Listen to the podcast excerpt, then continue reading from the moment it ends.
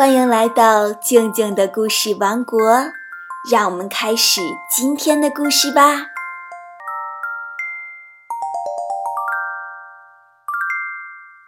今天要讲的故事是《渔夫和金鱼》。这个故事的作者是普希金。普希金是俄国的大作家，他被称为俄国最伟大的诗人。他还是俄国小说之父。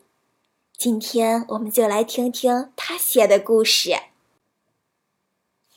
渔夫和金鱼》。从前有个老头和他的老太婆住在蓝色的大海边，他们住在一所破旧的泥棚里，整整有三十三年了。老头撒网打鱼。老太婆纺纱结线，日子虽然贫穷，但过得很安稳。有一次，老头向大海撒下渔网，拖上来的只是些水藻；接着他又撒了一网，拖上来的是一些海草。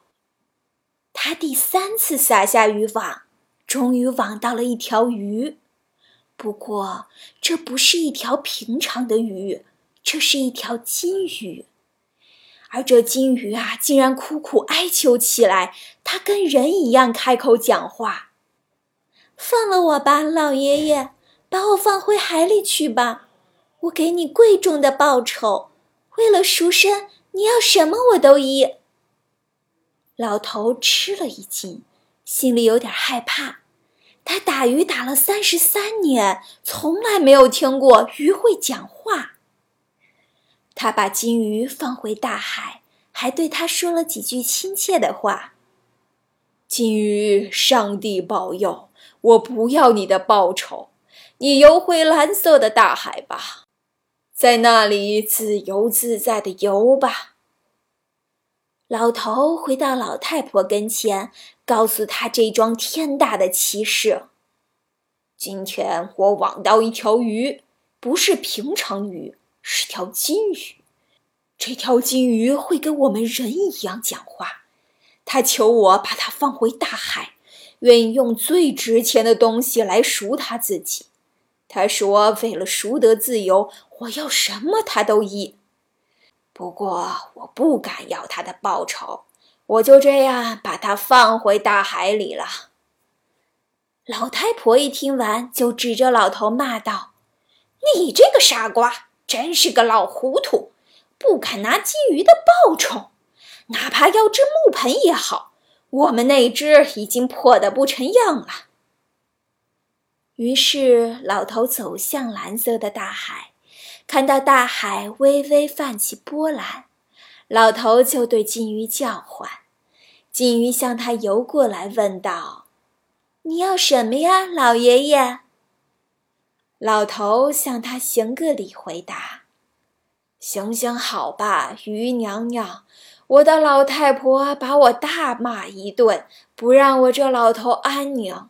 她要一只新的木盆。”我们那只已经破的不能再用了。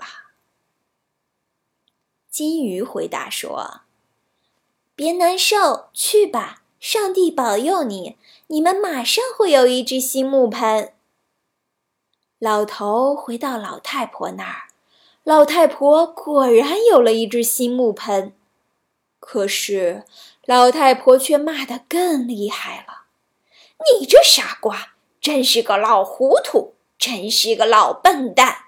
你只要了只木盆，木盆能值几个钱呢？滚回去，老笨蛋！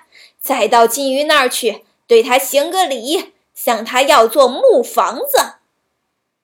于是，老头又走回蓝色的大海，蔚蓝的大海翻动起来。老头对金鱼叫唤，金鱼向他游过来，问道。你要什么呀，老爷爷？